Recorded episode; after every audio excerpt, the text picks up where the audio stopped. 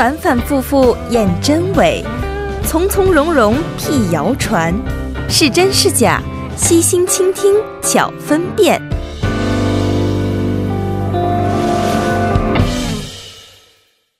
当今社会信息量巨大，信息内容林林总总，让我们是常常难辨真假。那么每周三晚上的是真是假栏目呢，将会邀请韩联社的李正云记者和亚洲经济的李健记者带来各式真假难辨的信息，和大家一同的把一把关，看一看他们到底是真还是假。首先欢迎我们的两位记者朋友，二位好。大家晚上好。嗯，两位好啊。又是一周的真假信息啊。嗯嗯、呃，今天呢是六月份第一次跟我们做节目，是不是？对，没错、嗯。而且我听说今天六月五号呢是世界环境日啊、嗯呃，而且今年的这个世界环境日还是由中国去举办的，没错啊，非常意义重大的这么一天啊、嗯。这个消息首先问一下，是真的是吧？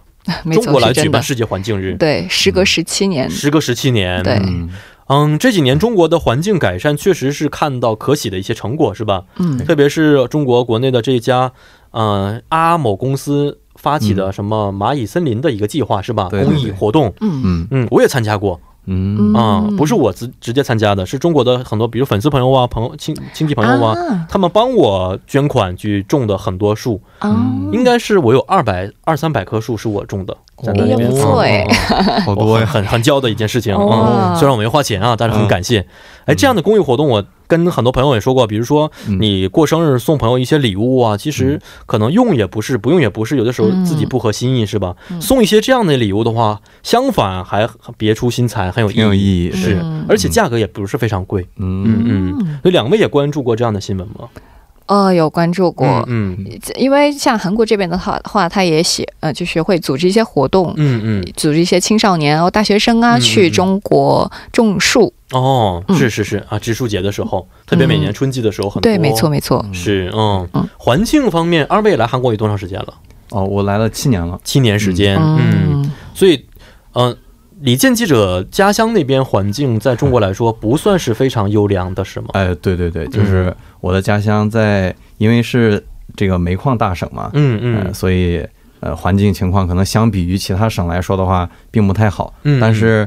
呃，最近山西也是在加快产能结构调整，嗯嗯呃、产呃产业结构调整，然后去产能化，嗯嗯将一些重就是呃重污染的项目，嗯、呃逐渐给它进行一些升级。哦、嗯，在治理环境方面是有大量的资金还有科研的投入的，没错。所以我在七年之前回国的时候，和上次几个星期之前回国，嗯嗯嗯感感受最深的就是环境真的变得是非常好，哦、是可以感受得到的，实际感受到的，尤其是汾河的水质。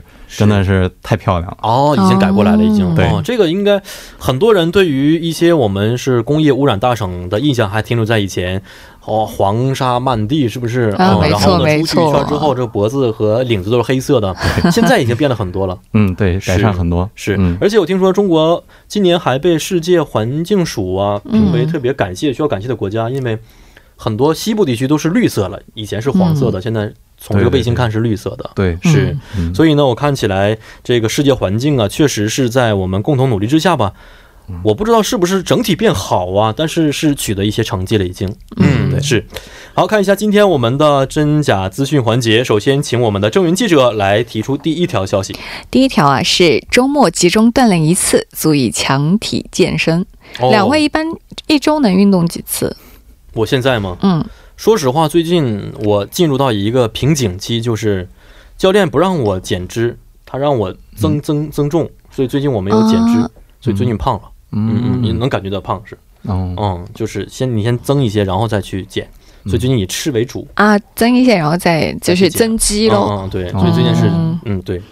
是，那李健记者呢？呃，我是运动的比较少，但是呃，游泳的话，一个星期还是至少会游一次。哦，嗯、那运动的话，我现在一周的话，大约三次到四次，三四次，四次左右。嗯，嗯其实就是随着就现代人的生活节奏是越来越紧张啊。嗯嗯，比如说工作累，然后要加上要顾家的话，想每天拿出半个小时、嗯、一个小时来锻炼的话，有时候还是很难的。嗯、哦，没错，所以最近我办了一个二十四小时的健身房的健身卡。嗯。每次咱们广播结束之后，我回去先跑个半个小时，哎呦，然后上个星期腰受伤了，真的是。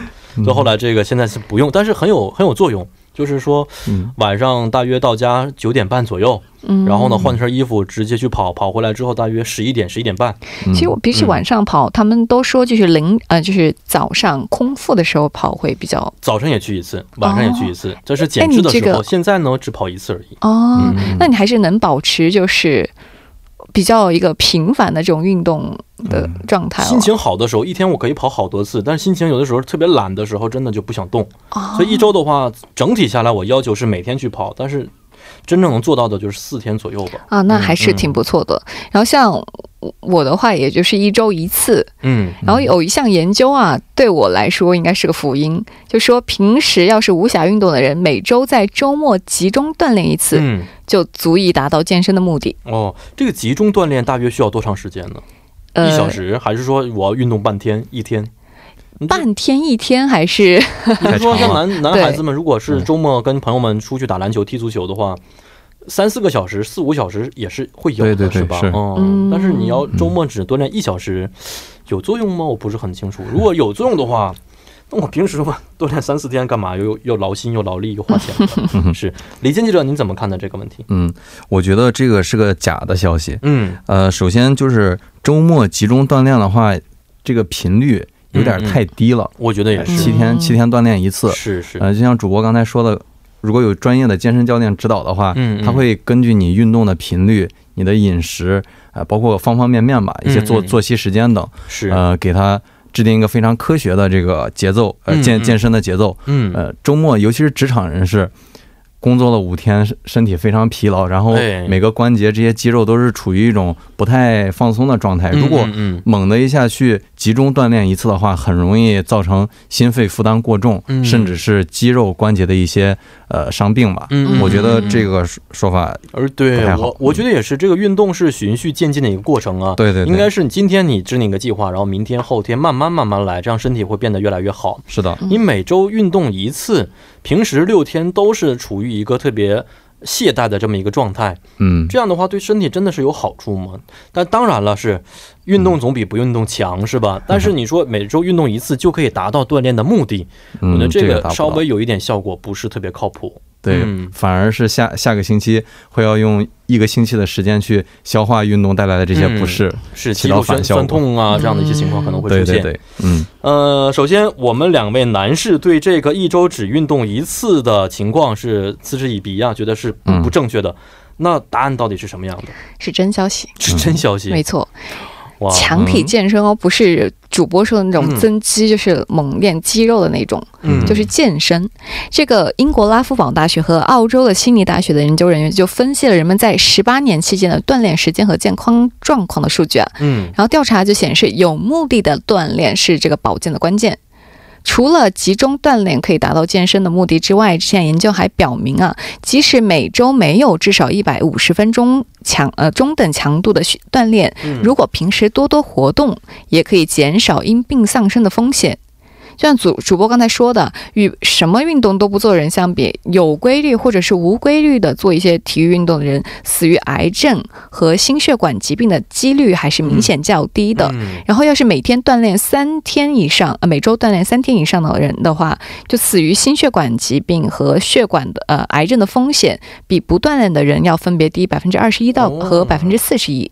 哦，很好，这很好的，很大的一个效果。没错。然后像这个英国医疗保 保健机构它建议是十九到六十四岁的人士每周还是要至少有一百五十分钟 的中等强度的运动，比如说骑自行车或者是快步行走，然后加上 至少两天做全身的这个肌肉锻炼，比如说举重啊，或是每周可以跑步、打网球。哦，那全身全身的肌肉可以参与到的一些运动。没错，是哦，看起来运动还是非常有效果的。只要坚持下来的话，将来刚才说的癌症和心血管疾病确实是两大 让人觉得特别绝望的疾病，是吧？癌症是又痛又慢性，然后呢又看不到未来的一个疾病，然后心血管疾病整个过程就是非常痛苦的。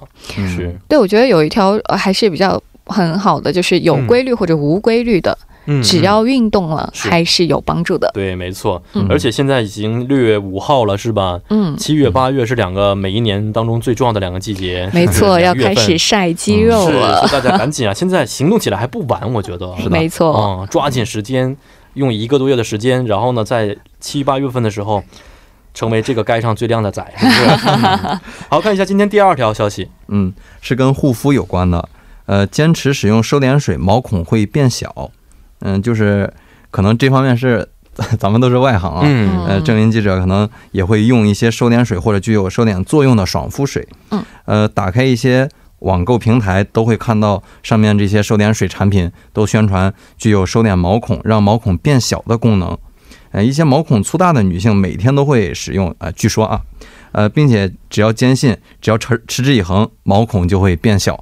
这种说法是真是假呢？嗯，好，这个首先请郑云记者来说一下您的。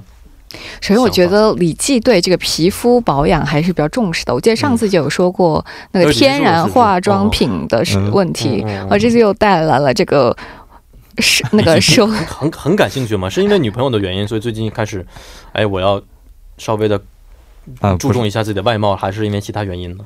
本身很感兴趣吗？呃不是不是，这个是因为之前的皮肤真的特别特别差， 有一些粉刺，包括这种特别暗沉，然后有一段时间就在网上查了一些资料，是说这个用爽肤水或者去油的这些东西也是进行了很多尝试，最后发现还是睡觉的效果是最好了，睡觉效果是最好。可能就是那段时间那个体内荷尔蒙有一些变化，很有原因在里边。但是一般人比如说这个作息比较规律的一些朋友，他们在用完一些化妆品之后也会觉得有一些效果在里边， 比如毛孔缩小了呀，比如说这个觉得肤色变得更加的亮，是不是这样的情况？所以郑云记者也有一些切身体会嘛，假如说您用了一款特别心仪的产品之后有一些变化，会觉得这是因为化妆品的原因吗？肯定还是心理上还是会 就是有一种暗示，用了这款化妆品的话会更好。但其实实际上的话，其实应该就是保湿的作用应该是最大的。保湿的作用是最大的。对，像其他的什么美白呀，如果真的用了以后非常白的还是有点问题的哦，它里面的成分可能就值得怀疑。对，没错没错，像这个刚才说的毛孔缩小啊， 我们首先要了解这个毛孔为什么会粗大，它是因为多油和老化两个因素有关。老化的话其实没有办法，除了一些真正通过一些微创手术来去改变的话，可能很难把它缓解到原来的一个程度。对，没错。然后这个大部分的这个收敛水的话，它的这个 都是一些多元醇类的成分，然后这个醇类蒸发的时候它其实是会带走你的水分的，然后就会短暂的收缩你的毛孔，然后就皮肤还是会有一种清清凉凉的感觉。但是这个蒸发完了之后就会失去了作用。 一般认为就是这个功效时长不会超过八分钟。 等于是你刚涂完之后真的哇，真的有明显的效果，但这个效果应该只会持续八分钟，八分钟左右。啊，所以我们知道国内的这个品牌的神仙水那个品牌的神仙水其实只是持续八分钟的作用，然后呢还花那么多钱买，是不是？但可以让你心情愉悦，心情好一些，觉得我确实用了这产品之后变得更加漂亮了。没错，是这样的。所以李健记者告诉我们，这个是真的还是假的？ 这个确实是一条假消息。嗯，呃，就是首先郑云记者刚才提到的收敛水的成分很关键。嗯嗯，大部分的收敛水都含有呃乙醇还有这个戊二醇等多元醇类，就是呃咱们呃通俗上来讲的酒精，可能它有的是呃上面标注的不不含酒精成分，但是也会有一些类似的这种快速带走皮肤上水分的呃成分吧。嗯嗯嗯，呃在短暂 一段时间内你可能会觉得毛孔变小，但是长期使用的话对皮肤的伤害是非常大的。呃就是这种频繁的带走皮肤水分，然后让毛孔收缩放大，这个是对皮肤不好的。嗯，然后根据我自己个人的经验，以前呃也是毛孔粗大问题非常严重，呃然后后来发现是因为抽烟和喝酒 这个这个对皮肤伤害真的太大了。然后停一段时间呃再调整调整作息，这个 经常去参加一些户外活动的话，皮肤会快速恢复状态了。但是工作之后发现毛毛孔又变大，跟身体状态是有很多的关系。是的。嗯，没错。呃，那平时我们如果不用这样的化妆品的话，其实还是觉得皮肤会变得不来越来越不好。嗯，就像刚才郑云记者说的，保湿很重要，是吗？没错，没错。您的这个保护皮肤的秘诀能不能简单介绍一下？我嘛，其实就是比如说工作要是不太忙，嗯、然后又有一种闲情逸致的话，嗯嗯，敷敷面膜吧。敷面膜，嗯，嗯，然后其实还是要多喝水。多喝水，对。哎呀天哪，这个多喝水真的是治万病，是不是？什么都可以多喝水来去解决。比如说你既要减肥，也是要多喝水。嗯、没错、嗯，规定我每天要喝那个，我们知道现在，呃，韩国矿泉水大瓶，每天要喝一瓶半到两瓶左右。哦、我说怎么能喝得下去呢？这东西哦，是，嗯，嗯喝不下去的是，觉得现在喝一瓶已经是受不了了。我也觉得，因为不知道主播有没有听说过水中毒这个、嗯？我知道这个，那个好像是四升。哦，嗯，但是这个是要两升。如果我参加运动的话，会大量出汗，出汗，所以要补水很多，所以他会要求我喝的很多，嗯，稍微是这样。呃，皮肤问题确实很多年轻朋友啊，包括一些稍微上了年纪朋友的一些苦恼的一些问题啊。但是我觉得二位刚才说的非常好，第一个补水很重要，是吧？没错，对，不管是从外部补水还是从内部补水。第二个呢，作息，然后呢，健康的生活规律也是非常重要的。对，所以希望大家呢，在听完这一段之后啊，能够对化妆品有一个重新的新的认识。是啊，嗯，好，看一下今天的下一条信息。刚才我说过健身啊，嗯、现在我来讲一讲体脂秤好了。嗯嗯，像我们要是健身的话，你健身有一出了一定的成效，就会来在网就是社交网络上来晒了嘛。哎、是的，现在就是晒体脂率的这种花式晒健身的方式是风靡网络啊。嗯 嗯, 嗯，然后就也但那个体脂秤也就是随之热销。嗯，商家称啊，这个体脂秤可以准确测量出人体内的脂肪含量。嗯，那这些体脂的结果到底准还是不准呢？嗯啊，体脂方面，哎呀，这体脂说起来真的是让人非常头疼的一件事情啊。没错。嗯，二位可以透露一下体脂现在多少吗？我不知道我的体脂啊，是吗？我觉得李健记者应该不是很高。嗯，应该大约十几左右，应该是差不多是这样的啊。郑云记者看起来也应该是非常低的，女孩子可能稍微比男孩子的比率稍微会高一些，但是应该是很低的水平。嗯嗯嗯嗯。我可以稍微说一下，我十七左右，我已经算是比较高的了。哦、嗯嗯，那这个是高了好还是低了好呢？男生听说是从百分之十六到二十三是比较正常的这么一个阶段、嗯、啊，我所知道的啊。嗯、那么二十三之上之上呢是微胖的情况了，三十、嗯、到四十就是中度肥胖，那么四十之上已经是重度肥胖了。嗯，这样对是这样的情况、嗯。女生稍微不一样，像男生百分之十几、十五六的话，看起来比较匀称，嗯、但是女生在百分之二十三左右，她已经是看起来非常苗条的。嗯哦，所以女生稍微的会体脂稍微高一些是正常的。嗯嗯，所以我觉得这个体脂是让很多人在夏天想展示身材的人非常痛苦的一件事情。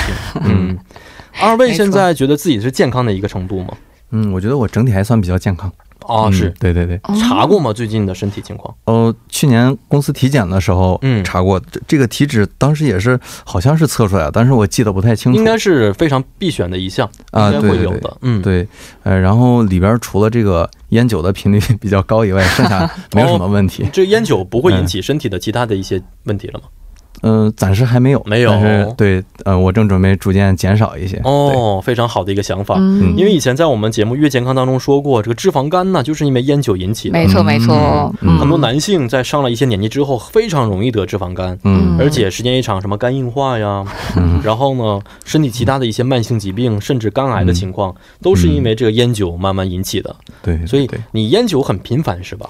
呃，吸烟的话现在少很多，但是。嗯呃，喝酒还是经常喝，还经常是什么频率？一个星期大概喝两三次，两三次。这个，因为我记得好像说还挺喜欢喝的，是吧？嗯、喝白的，而且是吧、嗯？对对对，中国就比较喜欢。哦嗯、这个确实是个不好的习惯，而且还费钱。关键是你喝的还是白酒，白酒更贵了就。你要喝点韩国的烧酒的，两千块一瓶还好一些，是不是？嗯、又费钱又不值得，还费健康啊！应该改个、嗯、改的一个问题。对。好，那看一下我们刚才说的这个体脂秤到底准不准的消息啊，到底是真的还是假的？还是不太准的哟。嗯啊，不太准吗？没错。为什么呢？嗯、因为这个其实有你使用同一款体脂秤的话，嗯，将这个测试者的性别由男性改为女女性。这个体脂率就会发生变化。哦，嗯，其实常见的这个体脂秤的话，大多是采用这个生物电阻抗法来推算出人体脂肪的含量。嗯，嗯那它们的准确性受哪些因素的影响呢？首先，体脂秤上就是人体接触电极片片的那个部位有限，嗯嗯，所以它得出的体脂率还是有一定的误差的。嗯，然后其次是进食、喝水、洗澡之后都会造成这个体脂率测量的偏差。哎、没错、嗯。然后你甚至这个站姿有一点改变，都会影响这个数值的变动。嗯嗯嗯。然后像最后家用体脂秤软件的数据，大部分还是采用了相关年龄段人群的大数据经验值作为参考，哦、嗯嗯嗯，所以这个身高啊、年龄、性别等基本信息的改变，就会直接导致这个体脂率的变化，嗯，所以由此来看啊，这个体脂秤的这个准确性还是有待提高。哦，不过虽然它这个测量结果是仅供参考的，但是我们还是可以随时测量，然后和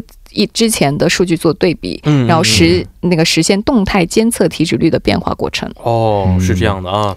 那确实是刚才也说到的，测量的一些情况改变会导致结果的一些改变，是不是？没错，没错。但很多朋友一定要注意，在测量的时候，一定要在一个固定的时间段，每次是一样的时间，没错，没错，一样的情况。比如说，我这次是没有进食，嗯，那么早上起来测的，下一次还是要这样的情况去测，嗯、不然的话，结果会让大家很伤心的。比如上一次我就是、嗯、第一次是运动完之后测的。很开心啊、哦！他是要运动前测，对我很开心，就是。然后下一次我运动前测的，这数值一下上去了，嗯、那我想，哎，我这就阶段白白运动了，是吧？越运动越这个体质越高。后来教练告诉我说，你这是错误的，应该在、嗯、都是之前去测量是最好的，没错没错，最准的是、嗯。所以这一点也是大家需要注意的一点。嗯，嗯二位平时运动的方式一般是什么方式呢？啊、呃，游泳、爬山之类的这种爬山缓和的方式、嗯、哦。爬山一般爬能不能介绍一下哪个山您觉得是最方便的？在首尔之内、呃、这个就是家附近是那个北汉山嘛、嗯、所以经常去那个地方、嗯、还有一些近邻公园近邻公园有些小山包、嗯、呃，没有名字的、嗯、这个运动量也不是很大、嗯、然后也不用太专业的装备、嗯、上去之后呼吸呼吸空气挺好的。在韩国爬山的话，如果你没有很专业的装备，不会觉得不好意思吗？因为大叔大妈们的装装备太专业了。呃，算是一边散步一边当做自己是爬山吧。哦、嗯，很多韩国的一些稍微上年纪的叔叔阿姨们也都去是吧？对对对，他们是把爬山当做一种不光是锻炼吧，还是一种社交的方式。哦、嗯，对，所以很多人愿意在上面投资。哦、是是是。那郑云记者，您的方式是普拉提？普拉提，嗯，这花钱很多吧？这个。对，因为我是一对一，嗯嗯，因为这些个运动比较容易受伤，哦，很多就是老师他都会自己受伤，对对，所以还是需要一个专业的教练来，嗯嗯嗯，来教。有效果吗？您觉得？我觉得很有效果。它的效果体现在什么方面呢？首先，这个对你的姿势就是改矫正的话，还是有一定的效果的。嗯，哦、嗯然后像因为我比较瘦，嗯嗯，然后我也没有什么肌肉嘛，嗯嗯，所以在我觉得还是有一定的改善的。是，嗯、而且听说练完之后，这个肌肉形状跟我们平时健身的形状是不一样的，更加的修长优美。没错，看起来很简单的一个动作，但是真正练起来非常费力，是吧？对。最近好像很多男同男性朋友们也开始对那个像综艺节目。嗯嗯嗯就那个出演的男明星也就练了普拉提之后发现还比健身还难，没错没错啊，所以推荐一下，不管什么方式吧，但是我觉得只要是能够运动的话对身体都是有好处的，没错。好，也是非常感谢二位的参与啊，咱们下一次再见。嗯，下周再见。嗯，再见。那么伴随我们今天是真是假节目的结束呢，也到了跟您说一声再见的时间了。节目最后代表作家尹月、李京轩以及制作人刘在恩感谢大家的收听。那么在最后呢，再送给您一首晚安歌曲，是来自 N C T 一二七演唱的 Super Human。 呃，一零一三信息港愿成为每晚陪伴您的避风港。